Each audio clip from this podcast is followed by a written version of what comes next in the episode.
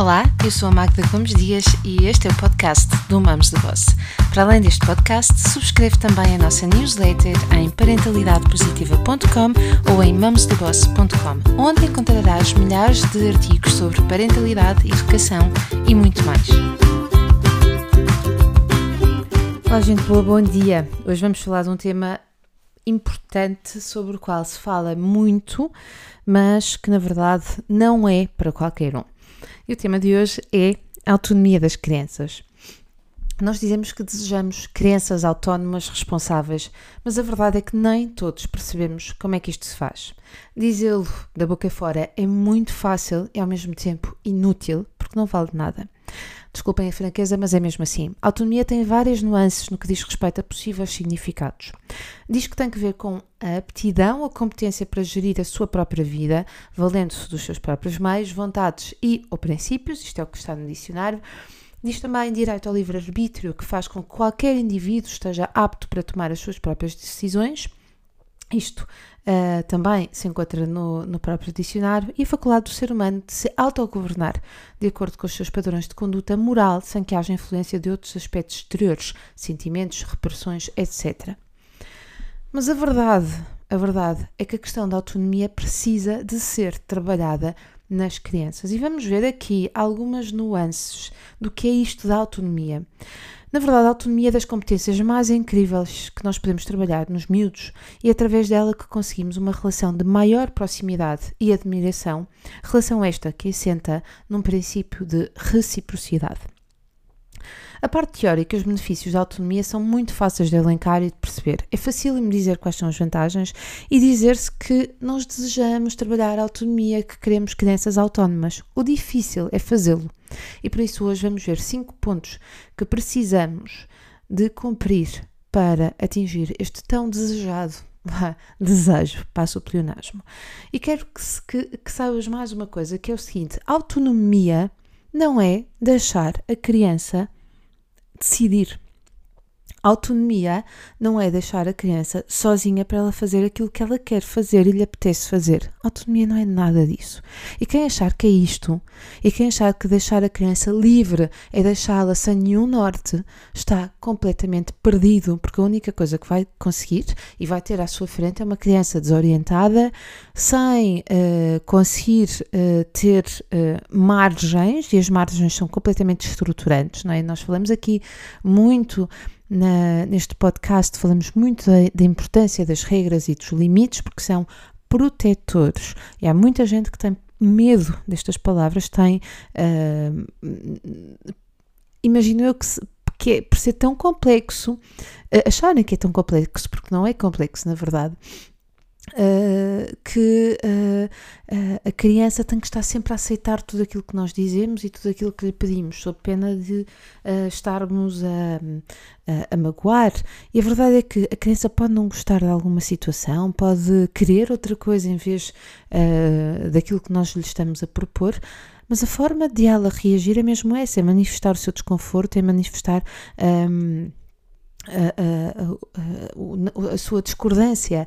Isto não significa que nós tenhamos que ceder a cada passo, porque hum, esta falta de, de, de, margens é, como eu dizia há pouco, completamente desorientadora.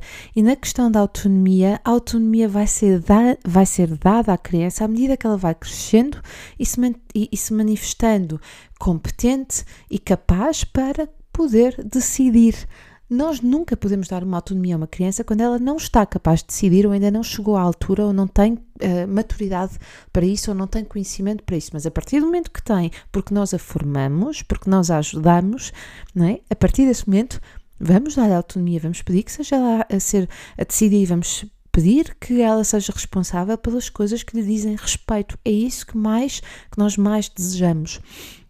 Mas isto obriga-nos a estarmos muito atentos a cada uma das crianças que temos à nossa frente. Antes de passar para os 5 pontos, gostava que ficasses, gostava de pedir isto, que é o seguinte, que fiques até ao final deste podcast, porque eu tenho um pedido muito especial para te fazer. Então vamos a isso. O primeiro ponto é o respeito mútuo, que é um dos pilares do nosso modelo. Na verdade, nós definimos o nosso modelo da escola da parentalidade como um, a parentalidade positiva como sendo uma filosofia que tem por base o respeito mútuo, e o respeito mútuo significa que é de adulto para criança e de criança para o adulto.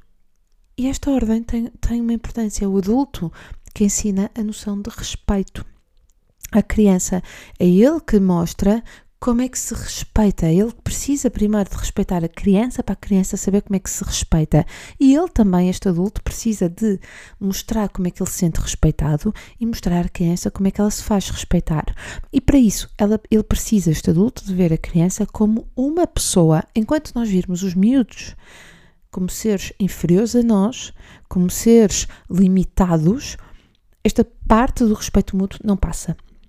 E, portanto, uh, uh, eu convido-te a escutar o podcast sobre paternalismo, porque aí eu falo muito sobre este tópico em que nós, apesar não é, com esta vontade de hiperprotegermos os, as nossas crianças, estamos a ser paternalistas e não as estamos a ver como pessoas que são inteiras e ainda em desenvolvimento e que precisam de nós para as guiar, as guiarmos. Depois, ponto número dois, envolver a criança, porque genuinamente nós gostamos de estar com ela. Quando eu digo aos pais para envolvam a criança nas tarefas de casa, não é dar ordens para elas participarem só porque tem que ser. É a partir. É quase tudo igual, mas a forma como nós vamos pedir isso e aquilo que nós vamos estar a sentir é outra coisa completamente. Nós pedimos que a criança participe porque lhe vemos valor, porque sabemos que o contributo dela é importante para a nossa dinâmica de casa.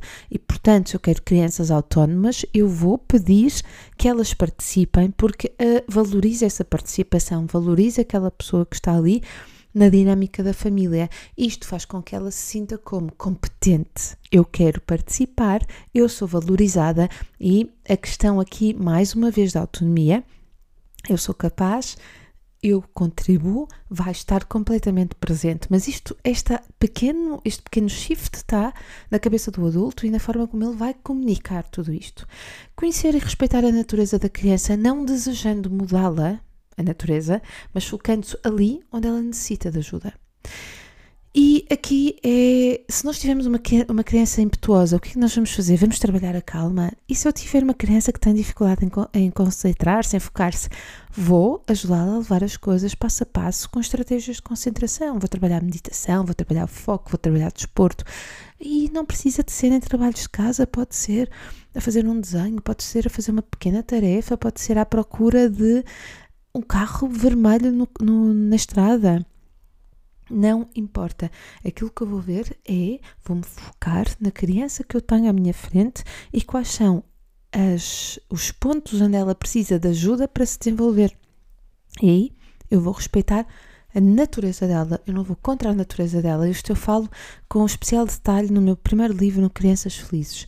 Quarto ponto, respeitar as etapas de desenvolvimento da criança e aquilo que ela já é capaz de fazer, não nivelando por baixo. Volto ao podcast do, do, paternalismo, do paternalismo, assim é que é.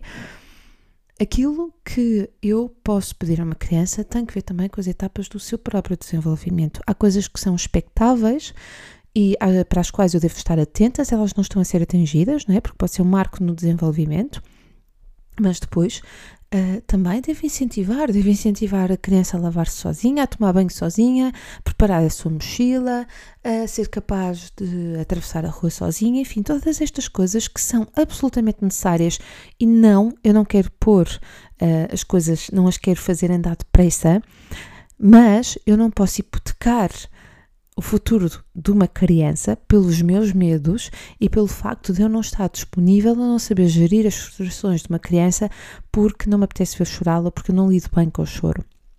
Por exemplo, porque eu não lido bem com uma criança que é teimosa. Então, deixa lá, ele vai conseguir estas, vai conseguir tudo isto, tudo isto, conseguir atingir tudo isto. Pode ser que sim, pode ser que o consiga fazer, mas também pode ser que este músculo da resiliência depois não esteja a ser trabalhado como deve de ser e mais à frente, na vida adulta, as conquistas sejam mais difíceis de fazer e, portanto, mais frustrantes, mais dolorosas, até porque podem não haver, pode não haver assim tantas, uh, com, uh, exatamente, tantas conquistas, assim é que é. E finalmente, ponto número 5, admirar a criança e o que ela faz, ficando genuinamente feliz pelo processo. Ou seja, Aqui a ideia é que possamos viver cada momento como se, como se este momento fosse a normalidade, mas também algo de incrível. Ou seja, quando a criança consegue fazer algo em que ela já mostra que é autónoma, seja uma decisão que, que tomou, porque é autonomia ao nível das decisões, seja através de alguma coisa que fez, eu vou ficar a vibrar por ela, mas ao mesmo tempo a dizer-me: olha, isto é a vida a acontecer. É? é? São as etapas, é o desenvolvimento, é o crescimento para a autonomia. Na verdade, educar é educar para a autonomia. Nós queremos adultos autónomos, capazes de tomar decisões, boas decisões, e portanto a autonomia é fundamental e determinante que seja trabalhada. Vou recapitular os cinco pontos então. Respeito mútuo, envolver a criança porque genuinamente nós gostamos de estar com ela, conhecer e respeitar a natureza desta criança. Ponto número 4, respeitar as etapas do seu desenvolvimento. E ponto número 5, admirá-la. E sabes o que é que eu gostava mesmo muito, muito? E qual era aquele pedido que eu uh, fiz para que ficasse aqui até ao final deste podcast? É que te focasses nestes 5 pontos e daqui a 15 dias me viesses dar o feedback deles por mensagem. Se não for daqui a 15, que seja daqui a uma semana. Gente gira, já sabes, se gostaste deste podcast, partilha, comenta e nós vemos-nos na próxima semana. Gostaste deste podcast? Então deixa os teus comentários e lembra-te de partilhar também nas tuas redes sociais. Subscreva a nossa newsletter em parentalidadepositiva.com ou em mamosdeboss.com. Nós vemos-nos na próxima semana.